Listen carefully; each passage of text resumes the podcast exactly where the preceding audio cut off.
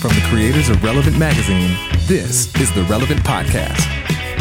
Everyone else's, everyone else's, everyone else's, yeah. Everyone else's, everyone else's, everyone else's, yeah. That's just grains of salt. That's just tears in the oven. Everyone else's, everyone else's, everyone else's, yeah. It's Tuesday, March 19th, 2019, and it's the Relevant Podcast. I'm your host, Cameron Strang, and here with me in our Orlando studio on the ones and twos, our illustrious engineer, my brother, Chandler Strang. Hello. On the Skype line from Loverland, Virginia, Jesse Carey. Hello, hello. Uh, also on the Skype line from Nashville, Tennessee, Tyler Huckabee. Hello, everybody. And sitting in for Annie, Annie F. Downs today, all the way from Gatorland, Florida, Big Cat, Eddie Kaufholz. I'm sitting in for her. What happens Yeah? when when she's here? Am I just on the show again? Well, today we're mixing it up because Annie, overthink it. Annie Don't is on it. a mental vacation, and uh, and the first thing she cut for her itinerary was doing this podcast. So uh, she's out this week, but she'll be back next week. She's And, really uh, shut the machine down. I respect it. Yeah, Yeah. I do respect it. She said this is this is a hard staycation.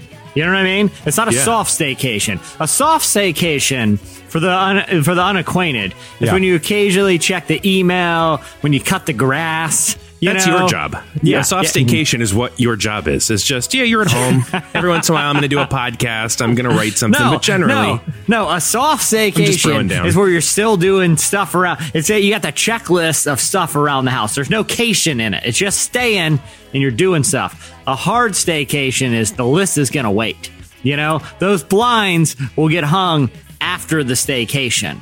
You know, like the calling the chimney sweep.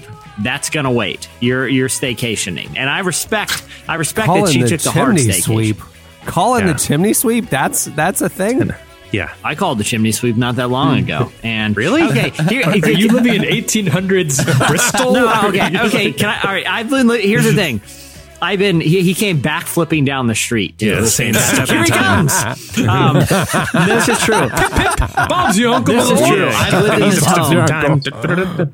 I've lived in this home for like three years. And and you know when when we first moved in, the home was built like in the 1980s, not the 1780s. Okay, but it had a chimney, and the home inspector was like, "Hey man, before you use that fireplace, make sure you get the chimney swept." And I'm like, "Okay, no big deal." So no lie, you know the weather turns cold the first year in the house. I'm driving down the, the road, and there's a, a, a billboard for a chimney sweep service, and it said financing available. And I'm thinking, you know, the I thought chimney this sweep. hundred bucks. Yeah, ex- that, well, that's what I thought too. And I'm like, people are having to finance the chimney sweeping. Like this has got to be a big expense. And I and I put chimney sweeping very low on the priority list of Yeah. like, well, of house stuff, of stuff that I potentially need to finance.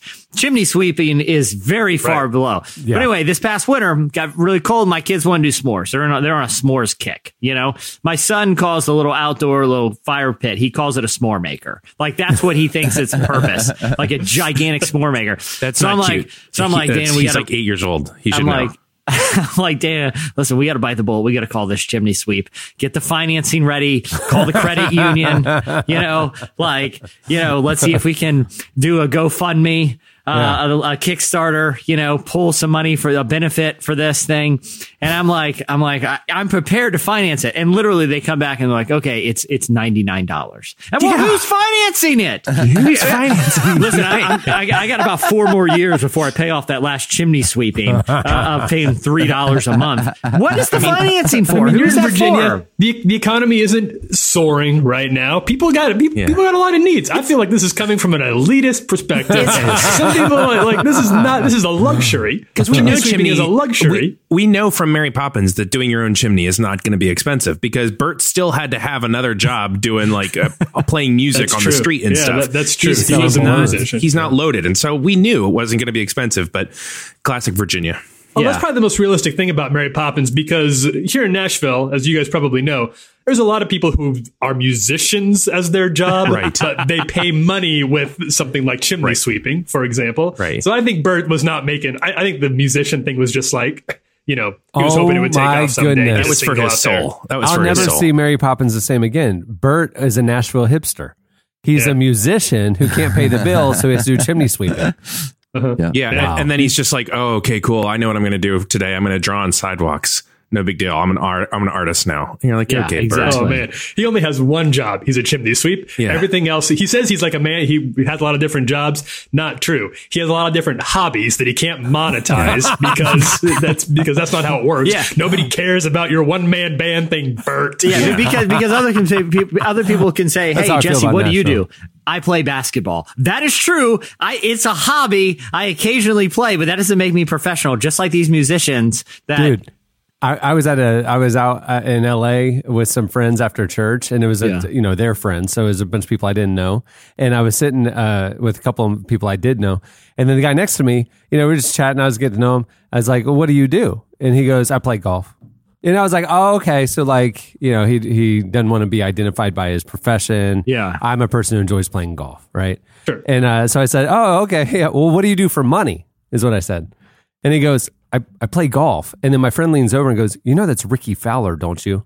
And I was like, Oh, He's like, I wouldn't know who that was. he's uh, one of the Yeah, I top wouldn't know. professional golfers, apparently. Yeah. And I was, and I was very embarrassed. And I go, Oh, you're the guy on the Puma commercials during college football. Oh, wow. "Yeah, I know you. I've seen you on the sport I like." Yeah. Yeah. And you thought I like that you thought because you're out in L.A.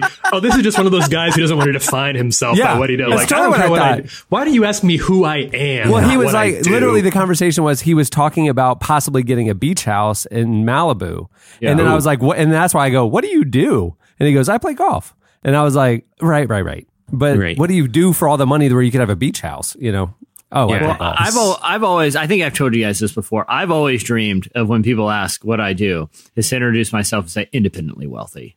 Because at that point, there's an air of mystery to it. Like it, it doesn't sound inappropriate, but it's like you said independently wealthy. You didn't say wealthy, so that means you didn't inherit anything. Somehow, Self-made. you independently came upon this wealth, and I and that's all I say. Well, what did it come from? Independent wealth. Yeah, you know? because I don't, I don't want to drop the Bert Mary Poppins thing. Have you ever heard the theory that he was not like? There's always the idea that he's romantically involved with Mary Poppins, but the Yeah, theory course. is actually no. But the theory is that Mary Poppins doesn't age, and that she actually was his nanny when he was a kid.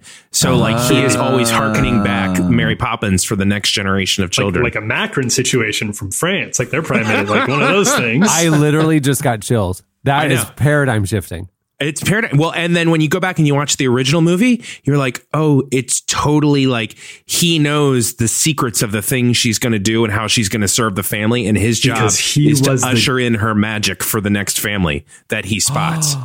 It's like in Let the Right One In when the vampire takes on a new like young host. Yes. To like, like take to like kidnap people for her bodies for her. To- What are you talking about? You've never seen Let the Right One In? Just say yes. I don't even know going. what that It's going to get into nerd. All right, well, well, that'll that'll be relevant after dark. Yeah. That'll be- Ryan, dude, let, us just, let's just get back to the most impressive thing about chimney sweeps is that they don't walk, they don't drive cars or trucks. They Right. do gainers down Main Street to get to wherever they need to go, and it's off. They're the chimney sweeps are the original are the original parkour champions. Like are. they jump from rooftop to rooftop doing flips. Chimney sweeps are you know they invented parkour in my opinion. For the very long distances for a long for a for an out they got to go outside of town i could see them submitting to using i forget the name but the bicycles with one giant wheel in farther, front any farther. I learned that Yeah, from yeah, Jesse that- Carey that on the Relevant podcast. could be a But, but there's like seven. There's seven of them on top of each other's shoulders, with sticking the long sticks out for balance. The chimney sweeps. using their little sweeps for balance They're just doing that as they ride down the street to keep balance. Oh, man. I don't know why that helps, but it does. yep. And they're just like like ten high, just ten high, riding down to go to the next job, which will be financed. Oh man! All right. Well, we have a great show coming up for you today. Uh, joining us later is Kim Walker Smith. She Yes. has a powerful new book coming out. Uh, she's one of our favorite worship leaders, but she's now an author. The book is called Brave Surrender. It's her first book, and she opens up about how God healed her from a very painful childhood. It's a stunning story, and um, she comes. Yeah, she tells us about it on the show today. So it's gonna be awesome. Stay tuned for that. Uh, okay, uh, moving the show along. It's time for slices. Slices. What do you have, Jesse? That's right. Okay, I, I found you know I'm I have I should say I have a two for today. One is an Of update course. to a very important story that we've been really covering pretty hard on this podcast. The other one is just one that I found interesting, and it's research conducted by Barna. And you know, Barna does uh, all, all kinds of different uh, research on on demographics to equip you know people in church leadership to better reach people to to create uh, different programs and different things within the church that are going to better meet the needs of different demographics based on actual research. But this one, I feel like obviously there's obvious implications for the church, but there's also, I just found like it really interesting because I felt like outside of, of, you know, the, re- I would, this seems very unintuitive, like I, counterintuitive. Like I would have never thought this. I want to ask you guys around the table, what percentage of Americans do you think would say they have a close friend who is either 15 years older or younger than them? Uh, they would identify them as a close friend that is 15 years older or younger. Uh, Tyler, what, what would you per- think? What percentage of Americans? Yeah, well, let me ask you that. Well, do you have a do you have someone who's 15 years older or younger that you would say is a close I- I friend? w- I would say I have a friend who is 15 years older, who I would call close. okay, Eddie. No, not close friend. I mean, I have no, no. All of them were within like five years of me. Cameron. Yeah, for sure. Several. You, okay, Chandler. Do you have someone that is 15 years older or younger that you say is a close friend? Um, I can't think of anyone off the top of my head, but it's possible. I mean, We're not talking like family members, like my Yeah, mom's yeah. my No, no, best no, friend. no, right? no, not So, like, family Chan- members. Hold on, Chandler. How old are you? I'm 31. Oh yeah, no, no. I thought I might be close, but I'm It's not. still weird. It'd be weird for it to be a younger person. Like, Yeah. yeah, I've got a 15 year old friend. yeah, high school. He's cool. We hang out. yeah. yeah, but for me, Yeah. that's 28. So I'm Yeah. like, yeah, That's- I, that's I not hang out with 28 year olds all the time. Yeah. That's not weird. So, so Yeah. two thirds of Americans, uh, uh, you know, uh, the, uh, exactly sixty-eight percent say they have someone who's a close friend who's either fifteen years younger or older. I found that really surprising. I mean, I guess it depends on how old you are, what what you know period of life Depends you on are how old you are. because the spectrum starts to grow on one side. Um, but interestingly, other than people using the the term friend to identify how they would call someone who is, um, you know, outside of their demographic, the most common, the most common use isn't teacher. It's not employee, supervisor, sponsor, mentee, Lover. student, lover, neighbor. It's mentor. The most common other than friend is mentor. 20%, 20% said that they actually have a mentor who they say is a, is a close friend. I, I don't have anyone that's That 15 years surprises me. older. 20% is a much bigger number than I would have thought. It's a much bigger, se- 70, 68% is a much bigger number than I thought of people who have, uh, you know, friends who are either 15 years younger or 15 years older. I think it's a good thing. Cameron, out of everyone, you said that you have, you, you can name a handful that are Yeah. on both sides of that. No, no, Do no. you- Uh, the younger side, not the older side. Okay. Uh, when did that start to shift for you? Do you remember? But th- that's interesting because out of uh, you know most of the people that that agreed to it said that the the friends were older than them, not younger. Yeah, well, I mean, for me, just in recent years, I mean, I, you know, the relevant staff is all in their mid twenties. It seems like, except for you guys. Um, but, but you know, so it's like I'm always surrounded by people in their mid and upper twenties. Note, and then note for improving the podcast. Just as a something to think about in the next strategy meeting. um, but I, yeah, I guess in the last five years, probably. Um, I, you know what it was? And, uh, actually, this is true. Uh, Post separation and divorce, I had to get out there and make friends at church and stuff. And the people who were going out and doing things were in their upper twenties because people in my age group were married and at home. You know what I mean? And sure. so, like, my friends at church are all younger than me. Um, Yeah. So that's how that happened. Uh, and the mentor thing, I do have older mentors, but they're people I see infrequently. You know, like Yeah. it's, Yeah. We, we would talk a few times a year, not hang out every week. So I always shy away a little bit from the mentoring concept, but I, I do have guys like men and women that are older than me who like there are pieces of who they are that I kind of try to draw from. What, uh, why do you shy away from the mentoring thing? Well, Just out of I don't think there's anything inherently wrong with it, but I think sometimes it's put a little bit on a pedestal. Like, okay, this is the person I want to become, and so I will just kind of follow this this person's moves, and and it's it kind of turns uh, one dimensional. Like it, it's Yeah. sometimes it, it it kind of deifies I a person, that.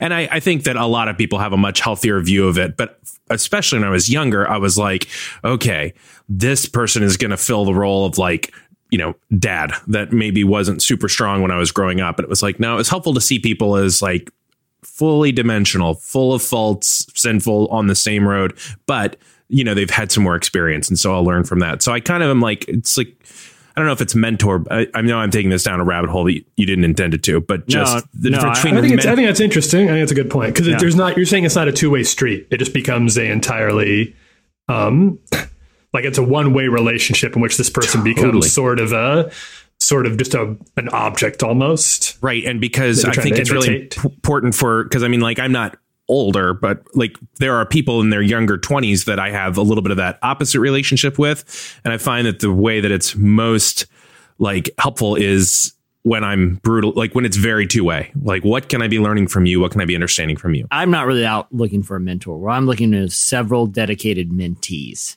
Yeah, that I can shape and I can use to run errands for me. I, I believe And- you're you are the bad guy from uh, Yeah. Despicable Me, and you just want minions. yeah. You're Are you creating like henchmen? Yeah, yeah, I- I- henchmen, goons, mentees, whatever words you want to use. But first, I want to psychologically, you know, build other de- utter dependence and trust on me. I just make them do like absurd exercises. Like I, I just dump like ten thousand popsicle sticks in front of them, and I say, I want an exact replica of my home. When you have done it, you will know the way. And once they've done it, I just Oh, come in I and don't see. even look at it. I just smash it all up. And then I go to the next absurd task after the next absurd task. So I have utter dedication and dependence. I think that's what the Barna sur- is getting to. Yeah, Is- Yeah, Eddie, I, Eddie, I cannot stop thinking of your M Night Shyamalan moment. I I cannot stop thinking about Bert was the the the last kid. Yeah. and he's showing the way. I mean, he was dead all along. I mean, you literally have changed my perspective of that entire movie, and I can't that- stop thinking about it. There's so much magical stuff to that movie. Do you know about the lady, the feed the birds lady? No, I mean, Okay, I, she here's another one. reappeared in Home Alone, uh, Home Alone Two. Lost in The feed the birds lady. She was That's kind of an famous. interesting mentee mentor thing. A little weird, a little creepy in hindsight. Doesn't age well, but uh, you know, so she was like a famous actress when Walt Disney was growing up, and he always in his head had her in the role. Like he wanted her to be the bird lady, and couldn't find her, couldn't find her. It turns out she was in a nursing home, basically like living out the end of her life. And Walt was like, I really want her in the movie. So agreed to pay for her care for the rest of her life, got her out of the nursing home. And sh- she was able, like, she had all kinds of dementia, but she was able to get out like the lines that she had for the Feed the Bird. And that's her last IMDb credit is the Feed the Birds lady. And she died not long after. Like, that movie is really crazy interesting. oh, So, And I and I My started to watch. mentor taught me that. I, I started to say I started to watch Saving Mr. Banks the other night, but I fell Oh, yeah. asleep during it. But, Oh, Yeah, it's that's a good movie. I, I started watching the I like that movie. I started watching the trailer for it the other day and I fell asleep. It is man, just real, Mary Poppins is the most I don't know, it might be my attention span, but so, someone actually briefly explained the premise to me, and I was out like a light. I said, "Listen, Tom Hanks plays. I what? Yeah, Tom. Yeah, that's kind of his thing. Last, I can't remember last Tom Hanks movie I stayed awake through. I'm sorry. Can you guys? Captain Phillips. Uh, listen, I read this in the news. Like, I don't need, I don't need th- two and a half hours of it. I mean, how are you going to do I- with the Mr. Rogers movie? I mean, that is like slow on slow. yeah, but I, I don't fall asleep during movies. I fell I, I put this one on at two in the morning, laying in bed. That's why Well, I that's fell your asleep problem. during it. Yeah, yeah, But that's user error. the only other movie I can remember actually sleeping, like falling asleep during, was um uh the the Marvel Infinity War one. Like Oh, there's a lot going on there. I feel like that's loud, a lot of action. yeah, there's a lot. Of, there's like people blowing up and dying and I like I woke up and I was like, I don't know what all these is the what this video game is doing. And Oh, then I we just talked about this. It's like you haven't it- watched any of them. You didn't even watch Black No, Panther. it made no sense. I was totally uninterested, you so I fell thought you, asleep. thought you were culturally had your finger on the pulse. of comic Well, books, even drag Nah. yourself to Black Panther. I've fallen asleep three times during uh, three different uh, attempts to watch the movie Inception, and I've never finished it. I cannot get through that movie. Yeah, I can't. I just am out.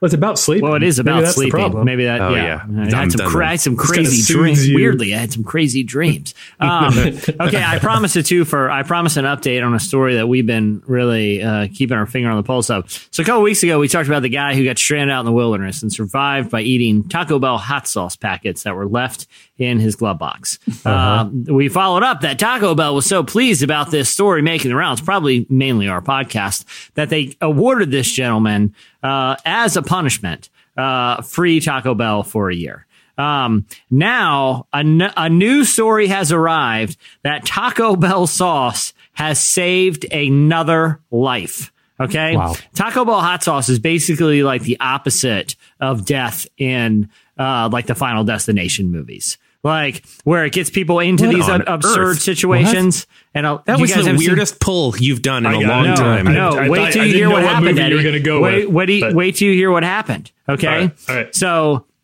this guy in Florida, Winter Haven, Florida, he's sitting there at the Taco Bell booth. Hey, that's Orlando. Just FYI, Yeah. this is literally down the road from us. You And guys should also, go to the of course, scene. it was Florida. We already knew. It's yeah, like, how so could it not be? yeah, the, the most Taco Bell per capita eaten of anywhere in the world. So this guy's sitting there eating his Taco Bell, and he's sitting at a booth right on the you know not far from a window, and he he decides, you know what, I need some hot sauce right this second. He gets up, walks to the front of the store, grab hot sauce. At that very moment, a car plows through the Taco Bell oh, and wow. lands right and drives right through the table where the guy was just sitting, but he got up to get the Taco Bell hot sauce. The, ta- the hot sauce saved lives. Turned out it was a 77 year old guy who uh, had just also eaten uh, Taco Bell. It was in that kind of Taco, but post Taco Bell days. Um, Too much and- hot sauce. and he thought he had the car in reverse when in fact it was in drive and hit the gas and drove right through it. Um, but the, the hot sauce saved the guy's life. So that that's two confirmed lives that we know of that were saved by Taco Bell hot sauce. I mean, we don't know how many people have been killed, but by just toxic intake, you know, that have been, that have had lethal doses of hot sauce over their lifetime. But we do know it saved two lives. But the guy driving through, like putting it, he was fine, by the way. No one was hurt. Uh, so, so we can laugh about this. But the 77 year old guy, that's my favorite visual gag, by the way, is to get on one of those little remote control carts at the store and drive up to a big elaborate display and like take a look at the item, like, oh, this looks like a nice can of beans. I think I'll put this in the basket. Look behind you as if you're backing up from there and then hit Oh the gas gosh, this is and so jump dumb. right into it and act all surprised and flustered when it happens. It's hilarious every time. So I, uh, every okay, time- okay, how many every, times have every you- time, meaning you saw it once on a Mr. Bean movie R- right. when you were 11. No, and- no, I'm talking about I do it every time. Yeah, I haven't told you guys this. I haven't told you guys how this. I don't, I don't walk in the grocery store anymore or Target. That I've I've determined that if there are free motorized carts, that no one asks any questions. No one asks if you're capable of just walking around the store. That no one cares and no one asks. It's foolish to not to not just take them every time. I didn't tell you guys this. I'm done walking. I'm done walking in stores. if they have a motorized thing, I'm taking it. Like I've lived my whole life just walking around like a sucker when they got four of those things just sitting there charging all day. I'm dead serious. I'm not even joking What? around. Jesse, that is like taking a handicap parking spot. I Yeah, mean, you don't know are- who the there for a next reason. who the next customer is who might actually need it, and you're off joyriding on it. But what? It's Who not actually joyride, needs one I'm of those shopping. car- I'm motorized just- I'm- carts? Yeah, that's the thing. Yeah. Like it's the person that needs the, the People got a difficult time walking. Yeah, Older but haven't they figured it? Okay. Listen. I mean, I'm just quoting Jesse here. This is just what Jesse said to me. Yeah, haven't they yeah. figured it out by the time they got to the motorized cart? Like, don't What? they already have their own cart or something? Uh, okay, okay. I would say I I had to use one one time. Uh, I broke my foot, and I had to go grocery shopping, and I had an air cast, and I couldn't push the cart around, so I had to drive around in one of those thingies.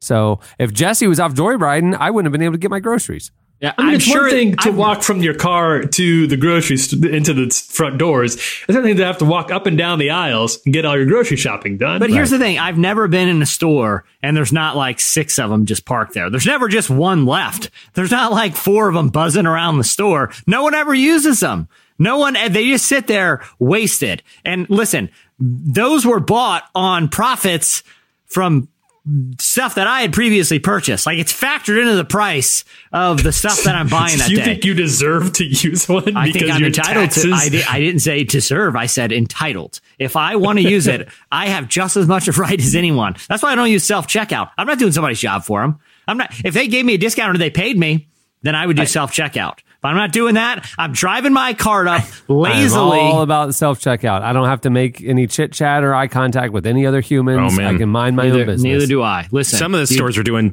pickup now, so I can just order it online. Oh, You- yeah. Just oh, it's the it's everything you want. I, I I I load up my cart. I uh, uh, drive to the very front of the longest line at a cash register and point to my back and just say, "Got to get out of here, guys! Got to get out of here!" Cut right to the front, throw everything on the conveyor belt, bing bang boom, I'm done. I just sat there and chill out the whole time. And Cameron, you you suckers, Cameron, you you shared a couple- walking a mile around with an armful of milk. Cameron, you shared a couple years ago that you like had a you, you, like a, a like you would just go into a hotel and you'd never Yeah. have to talk to anybody. Yeah, yeah. I changed my loyalty. Like I changed hotels to be the, at the same hotel so that I could do oh. that. It's unbelievable. Just walk right in. Never a human It's- being. I never interact with anyone. That's I- wild. When I travel, I headphones go on at the airport here, and Yeah. then they go off in my hotel room. I haven't spoken to nor looked at another human the entire time. The rental car What company, the wrong hotel, with you? everything. Oh. It's all automatic. I don't have That's to talk all we to want. anybody. What is wrong with you people? What is wrong with you? You guys, you guys are getting on me for ta- for taking advantage of a free service offered to every customer. And you won't even you won't even talk to another human. Like mine's victimless. You are depriving everyone that you encounter of a lovely conversation. Cameron, Cameron acts like I've gone out with him and I'm making small talk to just ran, random people that we're encountering with the guy behind the you know cash register or just you know chit chatting here and there with with whomever the day may bring across my path. And he looks at me like, "What are you doing? Like, are what are you doing?" Right? Jesse, need we talked about people. this because we're, we're on the same page on this. We like the layover. oh, I love the Uh, layover. on, on a flight. On a flight. If you got you give me a you give me an hour in an airport, I'll I'll find a I'll make a new friend. Oh, I make Oh, I that's make a- friends every layover. God. like oh, you know, I text you, you know, Oh next my time we're in, goodness. you know, Oh stuck in. Baltimore. You're like Kramer in that. Seinfeld episode where he, the whole time they're in the uh, the lounge and he's like g- got gambling buddies and stuff. Like by the end of it, you know. And what's Yeah. wong with that? What's wrong? Yeah, man, I you guys are you've got so weird. in every you guys city are in the United States. You guys every are so weird. in the U.S. Creating relationships with other people in similar circumstances. What a bunch of weirdos. I feel like this way, Jesse. I, I provide the world with two to four hours of recorded thoughts every single week from me. You know what I'd like back? Just complete silence. I would like them absolutely to leave me alone. what is wrong with you? Who? Listen, I record just as much, if not more, all the time, and I still got plenty of gas in the tank for. Yeah, but you're, you have an endless hole. There's some hole you're trying to fill in your heart. It's, I don't know what Yeah, you is. know, yeah, there's something wrong with you. You're trying to fill a hole in your heart with other people. Oh Right. man, that's so Yeah, terrible. Yes, with I with That's the problem. relationships with other people. You Yeah, sick person, you need such help. There is a hole that you only fill with God and other people. What a what an unhealthy weirdo. me on the other hand, country. me on the other hand, I like my privacy, silence, and escape of uh, you know music and headphones, so I don't have to have the the crippling social anxiety of actually conversing with a fellow human who might need my perspective on something. I'm the 100%. I'm the sick one, Eddie. Yeah, Well, 100%. You got it. That's exactly what I'm saying. I talked to every Uber driver. I ta- I took an Uber Oh, last no. week, and I, I talked to him literally from the moment he picked me up at Cameron's No. house at 4:45, and ended Oh. with a firm handshake. Hey, good luck with stuff. You know, the whole thing. Great guy. That's what I want. He was Daniel. in the His name was. Daniel. Oh, I want I- Lyft or Uber to be able to make a setting in their app that just says, "Yes, I love talking. Uh, let's talk a little bit," or "No, I like a silent ride." I want that setting so that when Yeah. they pick me up, they look at it and it just says Eddie, no talking, and we just have a nice silent I ride. tried- I talk the entire You can time. see with with your with the driver that you get now. It'll say like you can read the notes that people leave about them, and it's like great conversationalist. And I'm like, oh no, No, They're no, like no. I can I cancel this ride? can I like no. get another one? No, no. I wish I wish we could do that. It's Like, you know them. you're like that episode of Seinfeld where Jerry refuses to be friends with someone because he's already got his limit of friends, which is three. And and like, listen, I my heart has enough room for a lot of people. Yeah. And if I encounter you out there in the world, there's a spot for you there, and we might have a good convo. You know, And Like- that's why Jesse won't do the self checkout. Okay, what do you have, Tyler? All right, all right. I got so you know on this podcast this this. Let, let's start here. This isn't a political podcast. No. We all know that. We don't talk. We don't. We don't like to get into the to the to the messy politics in here, right? Right. Because we like to say about you know you got other politics podcasts for that. So I don't want to get the, this isn't going to be divisive or anything like that. I promise. But which means it will certainly be divisive. We're this ready. is a podcast you about only writing. qualify you only qualify something with that and, and he's gonna he's gonna say some radical fringe political ideology right now This is this is about right and wrong. This isn't about this isn't this is this isn't about Get- get politics. to This it. isn't about partisan. Get to it, this commie. isn't me. I'm not going to start waving my flag here, and none of us are going to do that. We're all going to do the same thing. This is just about something that is objectively concerning about a contender for the presidency in this country that I think we all need to be aware of. Oh, oh. and I'm not But- saying if people but talk about this, before and I, want it to be brought to let light. me talk about what I think are the real merits of socialism. Here we go. Not political. The points of my new Green Deal. Let me hear it. this is not this is not no I think you guys are already getting you're getting more you're getting you're the ones making this political i'm not trying to talk politics here i'm trying to keep this to a objective standard of right and wrong something we all believe in something we all acknowledge is real there's objective truth morality is a, All right. is a is something that exists outside of ourselves and and a and a actual serious candidate for the presidency in 2020 has violated Now, That's standard. the Robert single Mueller. payer insurance theory. yeah. Okay. Go ahead. Go ahead. All right.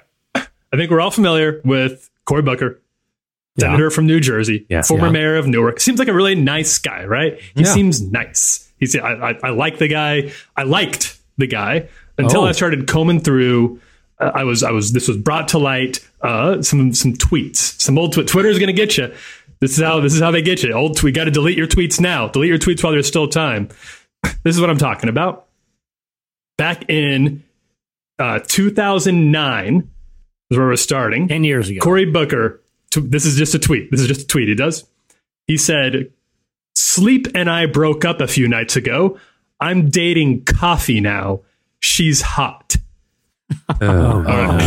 Wow. Okay, so that's uh, that's bad. I mean, it's it's not good. But, it's, but it's to be fair, to be fair, that's 10 years ago. People are still figuring out what Twitter's supposed to do. It's ten years ago. That was early Twitter. He's testing some It's material. not funny. It, it's a joke. It's not funny. But I know the bar is different for politicians. You kind of like you, you could. I could let it. I could let it slide. But you Okay. understand that hot has two meanings in that I joke. could, yeah, I, saw, I, I, I get it. I get the. Oh, okay, Oh, okay. yeah, you I see. now, 2009 thing didn't translate. Okay, she's I, I get that now. I get it. It, it was 2009. It was early.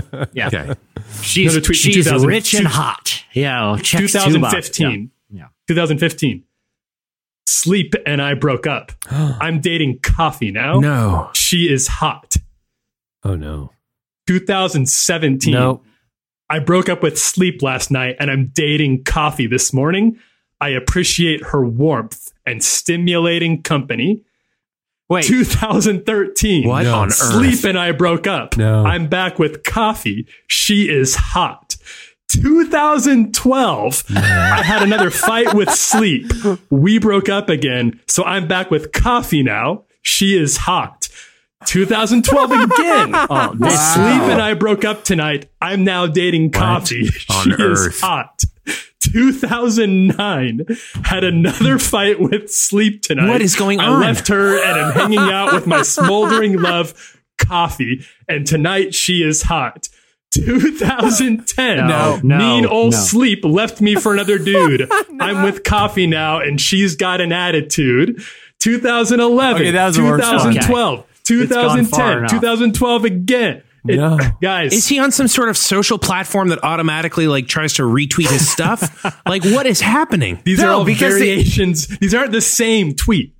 This is this is the same joke Right, no, that's told right. different the same ways. bad joke The over and over. bad, mm. not funny joke. Is there is Okay. there a chance he has like a really sly sense of humor and he totally gets the whole thing and like thinks this it's is his meme? Yeah, like every- he's memeing every- himself. yeah yeah yeah yeah yeah. No, Literally every Thursday, Monday Thursday, I tweet just another manic Monday. right. You know, great, every great year. joke. You Yeah. get it. Yeah. Every year, I know it's terrible. Yeah. It doesn't make it's not funny, and I do it every year because Yeah. it's the Letterman thing. I'm going to beat that thing Right. into the ground Yeah. for the rest of my life. That's just Every. Christmas, I tweet "Merry Christmas" to only my verified followers. It's the same joke. that's That's the only Yeah. thing I say about Christmas. Yeah, That's good. You're good. But this isn't that. This No. is No, not the no. same. This this isn't aware enough. Fully self-aware. No, no. Yeah. He really thinks he's come up with gold, and he is mining and, that I, well. and I like to think that he, when he's like, I, th- I may have tweeted this before, and he's like, Nah, this is fresh. This Oh is my like, gosh. Yeah, I, I like good. to think he Still good. thinks he made it up the fresh that time. Every time. Two, two observations about this, Tyler. Yeah, First yeah. off, you're right. This exempts him from being the next president of the United States. We cannot have this disqualifying. man. Disqualifying. You want you 100%. want a man who would tweet this over and over again for most of a decade to have uh, in his possession the keys to the nuclear arsenal. No, sir. No, sir. not He's right. A- the second Not thing is. I think he needs to be called before Congress to answer for this. This is awful. this is this is a congressional hearing. an FBI um, investigation into the. This is his. This I is this can't- is this is his believe access it. Hollywood moment. It's it's very. He needs to answer. I need. We need some answers about this. The American people deserve it. Oh, Yeah. I can't. I I can't. I can't Tyler, get my head around that it. is vexing. I, I really am going to think about all day what was going through his head. I mean, because you're right, it wasn't the Letterman esque like No. meta thing where he This gets was that not. it's This so was not the like. I keep doing it until people pick up on it. Yeah. There's too much time in between. Yeah, oh, yeah. And Yeah. and too many of them. I mean, two in the same too many of year. I mean, it's like, what did he snap, or does he really have that bad of a sense of humor? That's crazy. That's crazy. Now I can't stop thinking about this and Bert. Oh man, There's a lot happening. It's two two big things, and I don't want to. You know, I, I, I'm people of New Jersey. Obviously, got got some fondness for them, and and Cory Booker. He's he seems like a he seems nice, but that's the ones you got to watch out for the most. Yeah, you can't, nice something- doesn't something's wrong Nice here. doesn't qual nice doesn't cover up. Uh, one right doesn't erase a wrong, and this is a pretty significant. For significant. some reason, wrong. this So- seems this seems treasonous to me. Like this seems this seems really beyond the pale. I don't I don't. This man cannot be an elected official. You know. no. All right, what do you have, Eddie? Well, I think one of my favorite moments ever that I've had as part of the relevant podcast was actually a moment that I wasn't physically at, but got to participate as an online troll. And it was when Jesse was doing Trapped in the Cage. And uh, when he's trapped in the cage, uh, it turned into this all night weird kind of banter between those that were actually in the studio and those were around the world watching and listening and helping raise money. And it was really fun. And I would say my favorite part of it was when somebody uh, posted Chandler's phone number. I did. And Oh yeah, J- yeah, that's right. Not somebody. Chandler's brother posted his his phone So number. it's kind of a mentor mentee exercise. And I'm gonna I'm gonna Hey, dox the lady, you the right ladies now. in the Facebook chat. It was like two in the morning, two thirty. No, it was later. Than Oh that. yeah, three in the Oh, yeah. morning. We just got talking about Chandler's availability and their availability, and I decided to make the love connection and put his phone number, his cell phone number, on the internet. No and uh, he woke up to forty three messages. Yeah. Yeah. The next so morning. Yep. very, si- and then I got up, I see it. People are starting to share it. Everybody is just typing out 407 952. So everybody's everybody's putting Chandler's number so that you can call or text him. No big deal. Well, similarly, um, earlier this month, March sixth to be correct, Chris Ferry uh, got a text on his phone and said, "Hey man, did you see the billboard?" It turns out that Chris's sons every year play a little prank on their dad, and they rented out billboard space in New Jersey. And it was just a small town in New Jersey. It wasn't like, you know, by the airport or anything. It was just a small town in New Jersey. And they thought their idea was, okay, my dad will drive by it. They'll see his face on it and see his phone number, and he'll get a couple texts from friends. And all the billboard said was, wish my dad a happy birthday. Love your sons. And then it posted in big, huge numbers uh, his phone number and a picture of the dad. So the dad gets the text that says, Hey, did you see this? The dad goes and takes a picture of it, sends it to the sons. The sons post it. And as you can imagine, it goes totally viral. Um, he started, it basically bl- like bricked his phone. He started getting tens of thousands of calls from all over the world. Philippines, Kenya, Luxembourg, Ireland, Guatemala, Nepal, Oh. Australia, and yesterday, uh, Gainesville, Florida. Let's hear it. A happy birthday. Hey, where are you calling from? Yes, sir. I'm calling from Gainesville, Florida. I'm actually on a on the relevant podcast, and I'm in Gainesville, Florida. And uh, yeah, that's where I'm calling from. Where are you? I am visiting family in uh, Boynton Beach. Oh, that's so nice. How many Yeah. how many calls have you gotten? Uh, I I've had over two hundred thousand calls and texts. Sorry. Oh my god. Whoa. This is day 12. How is it? I mean, are, are you going to be able to keep this number? No, it's, I already have a new phone. Oh, yeah, you're done. like yeah, I'm good for it. yeah, yeah. That your Every- Occasionally, I just pick it up to have a little bit of fun and talk. It's nice enough to call me. I call. Where's your podcast play at? Yeah, well, it's called the Relevant Podcast, and we play all over the world. So, um, a bunch of people will be. We share uh, stories every single week of things that are interesting. And when I saw that your, I guess it's your sons pranked you. Well, I'm looking at him right now. I'm going to give him the bill for my new phone. Oh yeah, you really should. you really should. Well, happy birthday! I know it was on Sunday, but I hope you had a nice birthday. Your sons sound like amazing guys. Yeah, they are. I'm very Yeah. proud of them. So, Yes, well, sir. I'll tell you what. Go Gators. Go Gators. Yeah, right. Go Gators! Thank you so much. It was nice, nice meeting you, Mr. Oh. Ferry. That's crazy. So again, that's 407 952. Chandler. Cameron, Just- Cameron Eddie. Did you hear what he said though? Sometimes they just answer just to have a little fun and talk to somebody. Is that a And weird concept for you guys? Listen, listening to this, I put my head on the table. It was so awkward. This is Scott's tots for me. Just Oh, I- hearing. oh, I hated it. That was oh, Did you tell how, how uncomfortable I was? I hated Oh, yeah. doing it, but I also was you like, did sound uncomfortable, uh, but he sounded he was having a good time. He was perfect. It was short. Oh, he loves it. You don't have to go. You're not going to have to like help him pay his taxes or anything like that. You're just talking to him. What made you uncomfortable about that, Cameron? That was a pleasant conversation with a uh, lovely gentleman stranger, on his stranger. birthday. The lovely stranger. with a street. Just calling a stranger. It'd be like talking to somebody at an airport lounge during a layover. I mean, who does that? You know what I'm saying? Yeah. Well, Had a I mean, lovely he put- conversation on the way back from Florida last week. I met a nice couple. I'm just absolutely shocked though that after he's had this up for so long. I mean, I Yeah. called him on the 18th. The this story has been. I mean, when you look it up, it's everywhere. Every major news outlet. He's got to be getting a call every second. How And many times just- did you call before he like picked up? First time, I literally dialed the number and Oh, he picked up. word. He's like, "Hey, Billboard, Dad," and I was like, "Hold on, I got to hit record." and I, I hit record, and then we started the conversation. So Billboard. Dad. I also like that he sounded like like he, he sounded sort of like Mark Wahlberg's father. I was or gonna say, he something, like sounded a like- disaffected meat packer. Yeah, he was I- like, I- I- "Hey, I- how you doing?" Yeah, the first thing I thought is this guy's in the mafia. This guy. Oh, you, you, he's, that's guy's, he's a wise guy. He's a made man. You just spoke to Eddie. Yeah. So anyhow, great prank, really cool guy, and thank you, Mr. Ferry, for being on the show. That's it. We need to. go. We need to put. Uh, this is a little uh, editor's note, Chandler. If you can make a note, make sure you put uh, in the title Kim Walker Smith and Billboard Dad because we did have two guests this episode. big, big deal. There you go. All right, that'll do it for Slices. Stay tuned. Up next, Kim Walker Smith joins us.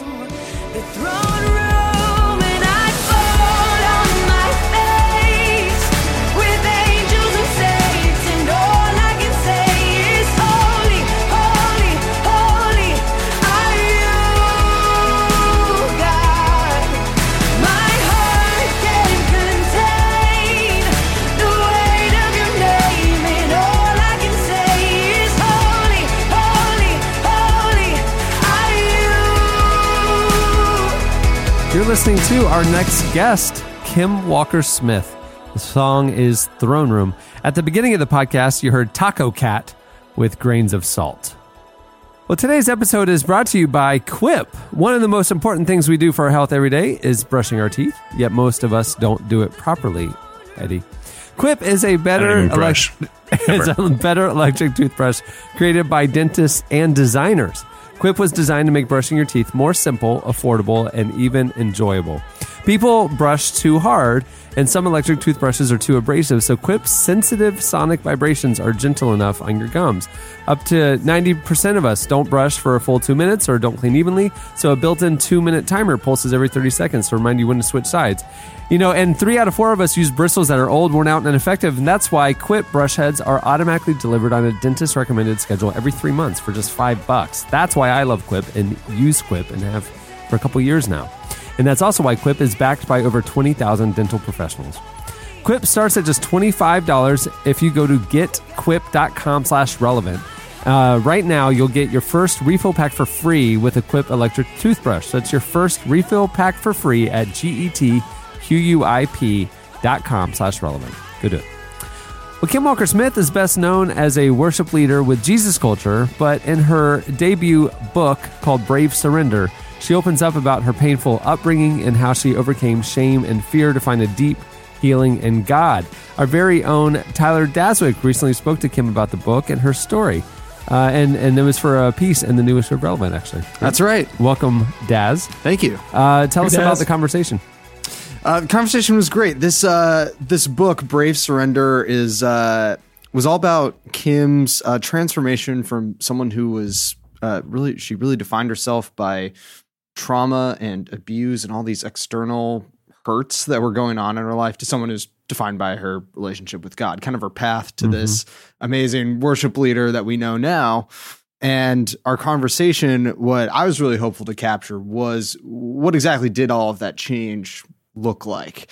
Um, and so that's where I started. I literally asked Kim, could you introduce me to the person you were before who didn't know Jesus? And uh, I, I love the way she talked about herself. Here's what she said. Kim Walker before Jesus is a Kim that um, really wanted to put on a mask and show you um, whatever she thought you wanted to see. So, uh, if if you need a good student, she's a good student. If you need someone who can be um, lively and excited and get the crowd going, she can be that. And if you need um, someone who can be kind and gracious and whatever, she can be that. But uh, under, but when you get around her, you feel this edginess. Like at any moment, something could burst out and eat you alive, and it's just a little bit scary. And and that's the anger that's like bubbling underneath the surface.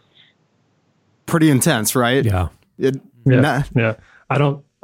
I don't dive into. I, I don't. Uh, we don't need to get like really deep into like enneagram nerd talk here. But that sounds like a very nine statement. If you're familiar with that, that idea like I'll be any whatever anybody wants to be. Just don't get mad at me. Um, which is how uh, how when I, I'm a nine too, and you get you get really unhealthy in that because you you lose all sense of yourself and you just get uh, feel a lot of tension inside because you're trying to keep everybody happy by adapting to what they you think their expect expectations are. Yeah, I was going to say that about you, Tyler. The, the other thing You're not wrong. The other thing that's interesting about that too is, you know, at the end of the day, she said when you know there was a moment to be like transparent or real or authentic with herself, she was defined herself by anger, which I don't think anyone who's listened to any of your music or listened to Jesus culture would associate anger as the emotion that's being expressed. So it's interesting that that's how she kind of felt her true self really was was someone who really struggling with anger. Yeah, and and that uh, directly affects her first encounter with Jesus. She kind of applies all of that anger and hurt to what she's hearing about God. You hear this, you're going through all of this hardship, and you hear, "Oh, God has a plan. God's in control," and it's very natural, I think, to question like, "What are you supposed to do with all of that? How are you supposed to reconcile that?" And it paints a pretty difficult picture of Jesus. And here's how she illustrated that. as the older I grew and the, the more kind of comprehension of God and his vastness, I suddenly had this realization of you are God, and if you could do anything, um, you could stop these things from happening to me. And so a lot of my anger and my pain started to turn towards him. And it, it started with you're letting these things happen to me and, and turned into um, you don't love me, you don't care about me, and then turned into um, I was a mistake and I shouldn't have been born. And why did you even let me be born? Why am I even here? Why why are you uh, putting me through this? it's it's intense, but I think in a strange way, thinking about it, lashing out like that is the only way you can really feel empowered in a situation like that. It's weirdly understandable. Yeah, it, does seem like in that like almost like reclaiming the power of like no, I get to feel this. You know what I mean? Like Right. and, and but again, I feel like that's so interesting because I've never I never would have thought that about her. You know, as someone who's mainly experienced her through her, her music, which seems to be so focused on grace and adoration and you know kind of praise. Yeah, it's it's almost like her music is the resolve of the thought mm-hmm. she's expressing to Daz right now. Like yeah. like but I also appreciate that she's saying that because it's I, I mean I it's good to have permission yet again that it's okay to be just blatantly angry at God and not and not just like take everything at face value and like God can handle that anger and obviously can work in and through it. So really yeah, something. I like her. Yeah. Yeah, and uh, and Kim starts to sort of move toward uh, exactly what you're talking about, Eddie. That kind of reconciliation, and I really love the way that she phrased her growth and maturity coming out of that period. Let's listen.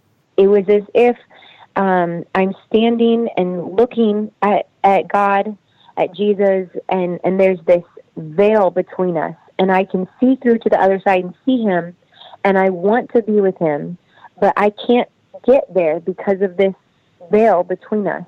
And I, I suddenly knew and understood that that was my demand for answers. And I had to essentially humble myself and lay down my pride. And it didn't matter what I thought I deserved, um, because humility says it, that doesn't matter. Um, but also, the thing that helped me to be able to lay that down was my hunger. Suddenly, my hunger and my desperation for freedom and for God outweighed my demand for the answers. So suddenly, I just wanted God more than I wanted the answers. I think that summarizes one of the hardest things Right. about faith. Admitting you're just never going to know. And coming from Kim Walker Smith, this perceived super Christian, Right. I thought that was pretty significant. Yeah. Yeah. Yeah, that's a pretty profound insight. Making that because I feel like a lot of people may never make that revelation and connect those dots, you know, that you know what they actually want isn't answers but God. You know, they, hmm. they they're never I feel like there's a lot of people that never cross that kind of intellectual barrier of saying, "Oh, what I'm really looking for isn't necessarily the answers to the questions I have." Or, you know, I want to know the reason why these things happen to me. What I want is God. You know, I feel like just to be able to make that leap is pretty profound, you know, and, and to be able to Yeah. articulate it like that. Yeah, and and I think uh, it, it led to this really cool part of the conversation uh, where Kim kind of laid out this call to action for the church to engage with this tension more. Here's what she said. you give your life to Jesus, and yeah, you experience love and you experience freedom and joy and hope. Like, especially like that first point of conversion, there's just this exuberance and this um, just so happy at what you've just found and and what has just found you. Um, but the reality is that there is a process after that. That you you come to Him and He forgives you and makes you clean. But sometimes we still have baggage and we still have mindsets that are just ingrained in us from whatever we've walked through before Him, and we we we come with these things that that need healed and fixed and changed, and and that is the whole point of of why we need redemption. That is that is why Jesus came. He didn't he didn't come and, and lay down his life for a, a moment with us, a conversion experience. But he laid down his life so that we could have a lifetime of relationship and this constant evolving and changing and growing with him, becoming more like him. And that, that's what the, the, the restoration is. That's what he came to do. That's heaven on earth. That's the kingdom of God on earth. It's, it's us, his people, being restored completely, 100% in his likeness, back to what it was always meant to be. And that is, that's a journey and a process. And we need more people in the church to talk openly about that. This made me want to ask you guys. I'm I'm a little bit newer to uh, the Christian world than than many of you, and and so I was curious. How have y'all seen Christians engage with this conversation about redemption and growth being a continual process, even kind of past that conversion moment that Kim's getting at? How does the church kind of talk about this? I, I think it's evolved. And I think a lot of people, you know, I think a lot of people, the big like jumping off point of, you know, maybe even like the deconstruction, reconstruction process is when they realize that like there is no like faith isn't about some magic prayer that, you know, gets you on the right side of eternity. You know, that faith is a process that you can grow and, and kind of, you know, really try to achieve like the mind of Christ, to really to to to hmm. understand, to be, you know, the, to literally that you decrease so that he increases, so that you learn that it's a constant journey of becoming less of yourself and more of him, that you become more of a vessel for him. I think you know, I think for a lot of people, that's like the big aha moment of like, oh, this isn't just like a magic prayer where I don't have to go to hell anymore. This is Mm. something where I'm literally in the process of being made a new creation, you know?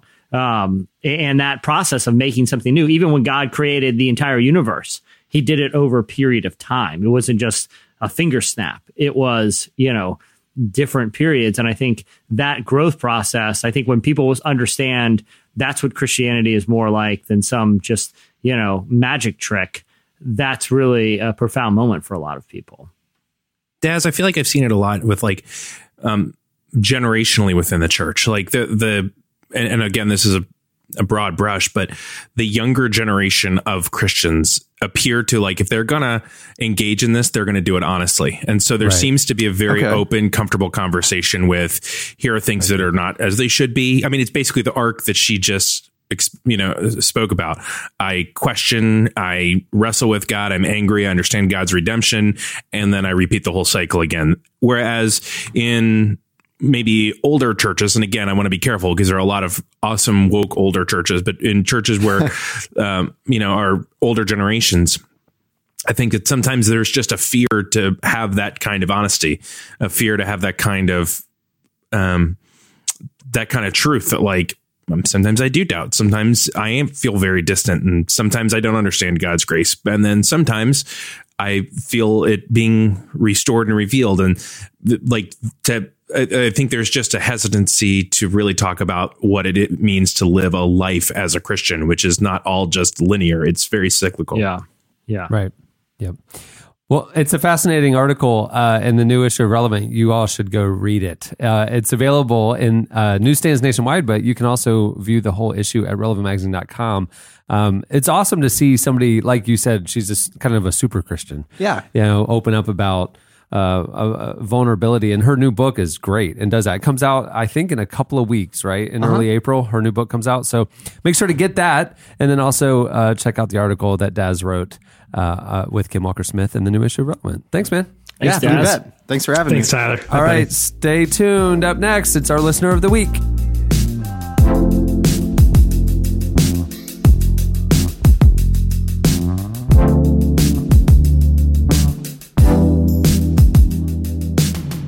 Love God but find religion troublesome? If the church has you feeling like an outsider, Optimisfits is here to change that. In his new book, Ben Courson leads a rebellion against the culture of religiosity and vanilla flavored Christianity. Too many people die in their 20s and are buried in their 70s. And too many people exist but don't actually live. Optimisfits makes a way for outsiders and misfits to give up on going through the motions and embrace a new approach to life by living out a courageous optimism. Your days of uninspired faith are over. Join Ben Courson and live a life as an Optimisfit. Optimist Fits is available wherever books are sold. Thing I got yet, but love is love.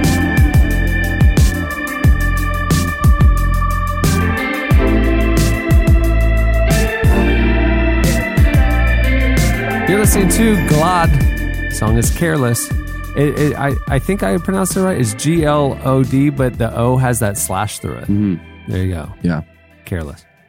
Okay, it is time for. You listen to the show, and it's time to get to know you. It's the listener of the week. It's time for our listener of the week. Okay, Jesse, tell us who uh, who you have chosen this week to join us. On the line today is Kayla O'Brien. And Kayla O'Brien. Oh wow, O'Brien. It's uh, very uh, apropos of St. Patrick's Day. Oh yeah. Kayla, how did you celebrate St. Patrick's Day? Um, well, my son was sick, so we just stayed on the couch all day. Oh, That's bummer. Where uh, where are you uh, where are you calling us from, Kayla? Potato famine, classic. Um, from Oakland, Maryland. Oakland, Maryland. Oakland, Maryland. That's a made up city. That Where do you cannot really be live? real. That cannot be real. Is that is uh, are crabs popular up there? No, we're actually all the way on the western side, basically West Virginia. Oh, so the nice part of Maryland. Other than other Yeah. than telling people you say you're from Oakland and then clarifying that it's Oakland, Maryland, what is the most interesting thing about about living in Oakland? Uh, well, we have a lake here that a lot of people from like Baltimore and DC come up to. Yeah. So you could do that. Oh, hold Uh, on, we hold on, hold on. The Kayla, I'm so sorry to interrupt. I'm so sorry to interrupt. My, uh, this is Eddie. It's nice to meet you. But the most Nice to your you. your lead off fact was that there's a lake in your city that other people come to. Uh-huh. That's basically all we have. Yep. Pretty cool place. Well, Well, there's yeah, this, yeah, there's this low part. There's a low part in the land where water sits. and- Oh, wow. Kayla, Kayla, I have a question though. This is something that Yes. you, you know. I'm a sports fan, right? yeah. So, are mm-hmm. you a fan of like the the Orioles or like the Wizards or like the regional teams? Or Or- are you all about Oakland? Like, Oakland are you a teams. fan of the Warriors, The and Raiders, the Raiders, so- and the A's? Because I feel like you do live in Oakland, you could get away with it. No, I'm actually Pittsburgh everything fan, except for college, which is WVU. Oh. Interesting. Oh, did you grow up in Oh. Pittsburgh? No, Well, Didn't- then it's this is all actually making two and a half hours away. It's just the closest sports teams. It's a clo- so the closest in proximity to Oakland's big lake is Pittsburgh. Okay, yep. That's big, right. Uh, she the three facts that she sent in about herself, which we would like you. We'll go through them and you can expound on them. Uh, the first one, you said, "I totaled my dad's truck and knocked out electricity for miles." What happened? Yeah. Um, so I was coming home from work one night. Um, actually, he was the reason why I had his truck was he was going to go pick up my new car. so that, that makes the story even more sad. Oh, that's really um, bummer. so How, was, how long ago was this? Like what? Like were you in high school? Uh, yeah, I was. I just graduated high school. okay. okay. Um, so I it was the time of night where it was just starting to get icy, but like you couldn't really see if it was icy. So I was going down this hill, and there's this really sharp turn. Um, so I was going around the turn, and the truck started fishtailing. Oh no. What? So I just kept going back and forth, and luckily there was no car, but I ran into a telephone pole. Luckily, the telephone pole was there because then I would have ran through a house otherwise. Can I ask one question before we continue? Uh, When I picture a town like Oakland, that's you know, it's a lake town, small town, seems Lake like good people yeah. up there. Yeah. I picture they call it Dead Man's Curve, and just everyone knows the, the, the, the, the bend in the road you're referring to. Does it have a cool name like that? There's no, there's no cool name. I'm sorry. A lot of the roads up here are are twisting and turning. Okay, okay. It's All right, not so, a so you special hit, twist. so it's not Dead Man's Curve over by Lookout Point where the high school is. Okay, I gotcha. Nope, sadly it's not. I By should the name it that though. Yeah. Yeah, by, by the quarry. Yeah. Yeah. So, so you knock out power. Did did like were people upset about this losing power Uh, because of your reckless driving? well, it's clearly cold too. So I guess you guys have gas heat, right? Uh, yes, Okay. and wood stoves. Um, but I knocked it out.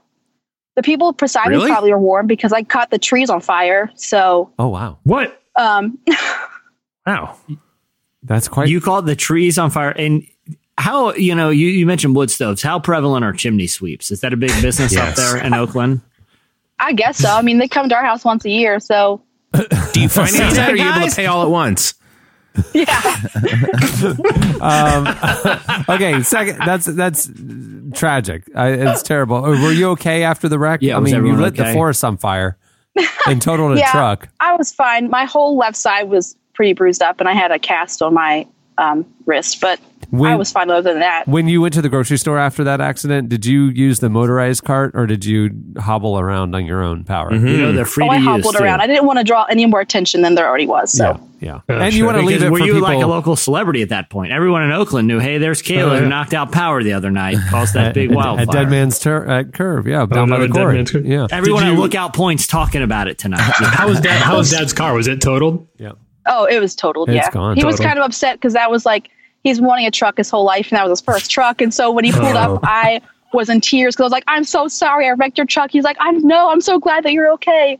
Oh, yeah, but I'm going to tell you, as a father of daughters, inside he was still like, seriously, man. about that truck. Love.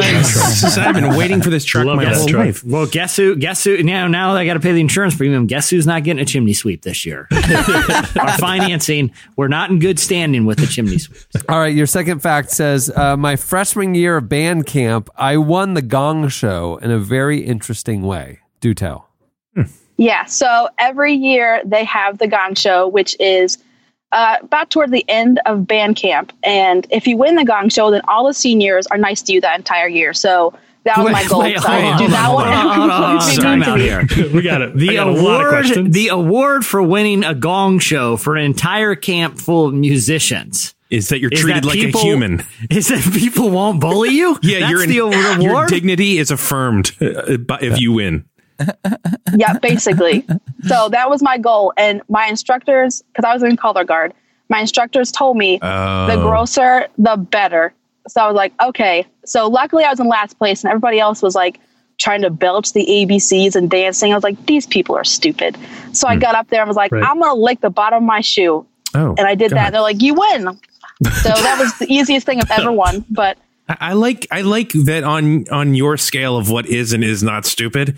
Like burping the ABCs was so dumb, but licking the bottom of your shoe earns you the respect of your peers your senior year. So that's awesome. Not not just Oh. not Yeah. just the respect of peers, but people much older and wiser than you. It's like she's thinking creatively. She licked the bottom of her shoe in front of all of us. and that and that took that and that won the whole that, that took home the cake. That I, was I- it. I have a question. I've always wanted to ask this, but you're the first color guard person I've ever spoken to. Is there like um, is there like a weird vibe between color guard and then people that play instruments, or like color guard and people that throw batons? Because it feels like you're all in the same group, but you're pretty different. I wouldn't say there's a weird vibe. We're just, yeah, we're pretty different. We have our own, we had our own section of the bus, and you know, I don't know. Oh my gosh! I don't, I don't, I don't think that's allowed in America in 2019. No, To have segregated I'm a big fan of the baton throwers because a lot of the see, it seems like because I always like key in right on them at like a Oh, yeah. halftime show, you know, at a, at a high school college football game. And about three quarters of them look like they were plucked from the audience. Have never done this before. Like Yeah. they are just hucking that bah- baton as far as they can, run to catch it, and don't even come close. The hard part with being a flag twirler is when you drop that thing, everybody knows. Like with the baton, they can quickly just sweep it up off the ground and keep going, and maybe they didn't get. But you are just taking a huge red, white, and blue flag and just throwing it on the field. What what what was your instrument, Kayla? No, no, no. It baton. It was flag. Oh, it was flag. Color Oh. guard. Flag. What did you do at band camp then? Great question. Like that seems like it seems like it seems like all the instruments. I they was got a I was full- keeping quiet because They I was got a full homeschooled. So I schedule. there's something I was Like- supposed like to know if I, but didn't. If, if I'm the oboe or the snare guy, it's like they got a full day of activities, wrist exercises, cleaning the reeds, you know, uh, circular breathing. They got a whole docket for the flags. You're like, all right, you Circular guys hear your flags? You, you, you swing them around. What did you spend your days doing?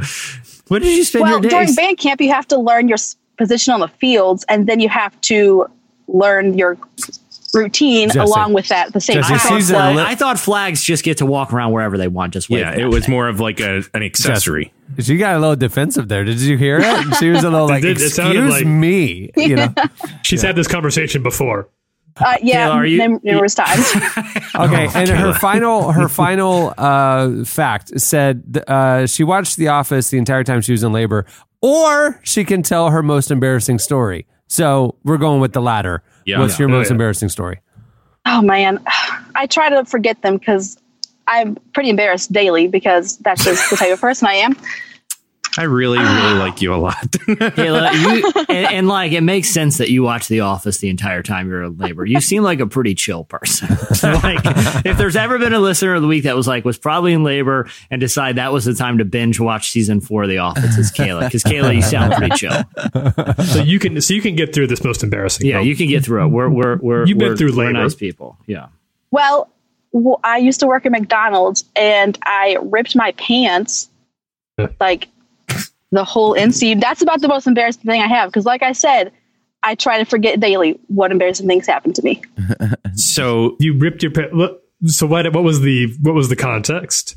She was Yeah. working at McDonald's. yeah, I just was working at McDonald's. You know, at the end of your shift, you have to stock all the sauces and Yeah. all the fun stuff like that. So I bent down to do that, and I heard rip, and I thought, crap. Luckily, no one is back here, so I just had to waddle around, legs together, the rest of the shift. That's not so bad. I'm sorry. yeah, I'm kind of like I've that's a pretty pretty late. good life. Well, It's listen. not, it's not like you know crashing your dad's truck and lighting the woods on I was fire. going to say, we the were day. I would talking to say- someone who knocked out power for an entire town, Yeah. started a wildfire, and, and totaled her father's dream truck in one incident. And splitting her pants at McDonald's was worse. You know, good for you, Kayla. I think it means you just lived your life very. You're you're you're kind of you're cautious, and that's good. That's a good thing. Maintained a lot of dignity that way. All right. Well, thanks for joining us. Okay. if you want to be our listener of the week and next week, hit us up on Twitter at Relevant Podcast and tell us three interesting facts about yourself. We prefer facts that come with stories loaded in them. You know, you can like tell us what happened. Hey, many thanks to Kim Walker Smith for joining us. Uh, you can follow her on Twitter at Kim Walker Smith. And remember, her book, Brave Surrender, is available for pre order now. It comes out in a couple weeks. And make sure to read the article we did with her in the new issue of Relevant, which you can view at relevantmagazine.com. Thanks to Quip for sponsoring the show and making the episode possible. Remember, Quip starts at just 25 bucks. And when you, when you go to getquip.com slash relevant right now, you get your first refill pack for free. That's at G-E-T-Q-U-I-P dot com slash relevant. Hey, if you uh, heard last Friday's edition of the show, uh, you know that we have voting live right now for the hot list jingle. If you go to relevantmagazine.com slash vote, you can cast your vote on which one of the five jingles will make the permanent cut. Um, there's Is it too late to submit jingles? yeah, yeah, we got the five. the internet, the internet is in a fierce debate about the about the jingles. We got some people pulling pretty hard for number two. I was going to say one. I don't want to. I don't want to like mess up the vote here, but one of them has a commanding lead at this point. I won't say which one, but one of them Oh. is far and away the favorite so far. Interesting. All right, all right. Hey, if you like the Relevant Podcast, help us spread the word.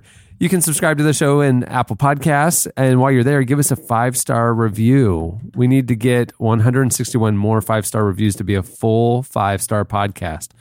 That's crazy. Huh. I didn't know that. I don't even know what that means, really. I, I think you. it's almost like getting verified, like the people you wish Merry Christmas to. I don't Yeah, know. so Like- I think we're I think we're at like four and a half because of a couple because of you know. A couple Well, I didn't like the show early on, but then I just joined the show and it got better, so I'll change my review. Yeah, please do. Please It do. is- please it is- retroactively. It change. is funny that people like a lot of people like went and did bad reviews to be funny. Like they wrote funny things to us and like one Yeah. star. And like you're screwing up our algorithm, people. Oh, yeah. Oh, We it really the show. matters a That lot, hurts. actually. That hurts. It's like you wouldn't do that to an Uber driver. Don't do it to us. I did it as a joke to an Uber driver and told him, "Hey, one star jokester." I had to leave the car. It was a horrible situation.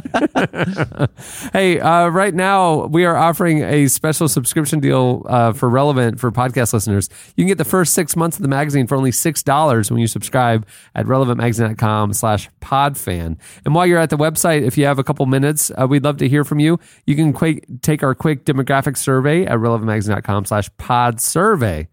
And if you want more uh, relevant in your life, you need to check out our new show, Relevant Daily. We bring you what you need to know each day at the intersection of faith and culture, all in about 10 minutes. You can watch Relevant Daily on Facebook or YouTube or Twitter, or I think it's rolling out to IGTV this week. Or you can subscribe to the audio podcast wherever you listen to podcasts. Just search for Relevant Daily. I'm having fun doing that. It's been really good. Yeah. You guys should check it out. Hey, make sure to tune in on uh, to Friday's episode of the podcast. We have a special guest sitting in for Annie. Uh, you won't want to miss her. Uh, it's gonna be a lot of fun. Special uh, guest cast member on Friday.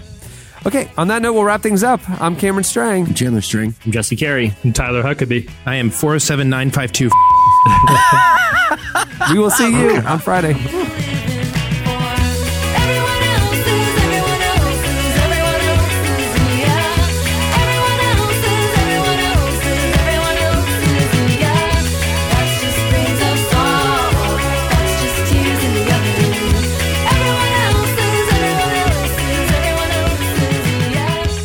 Listening to the Relevant Podcast.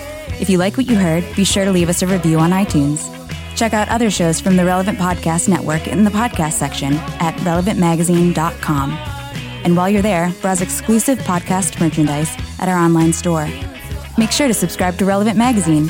Info is available at relevantmagazine.com forward slash subscribe.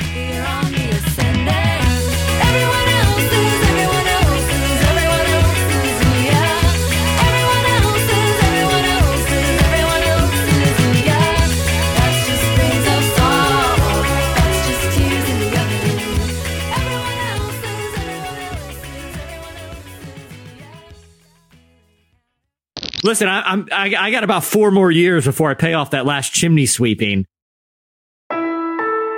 Relevant Podcast Network.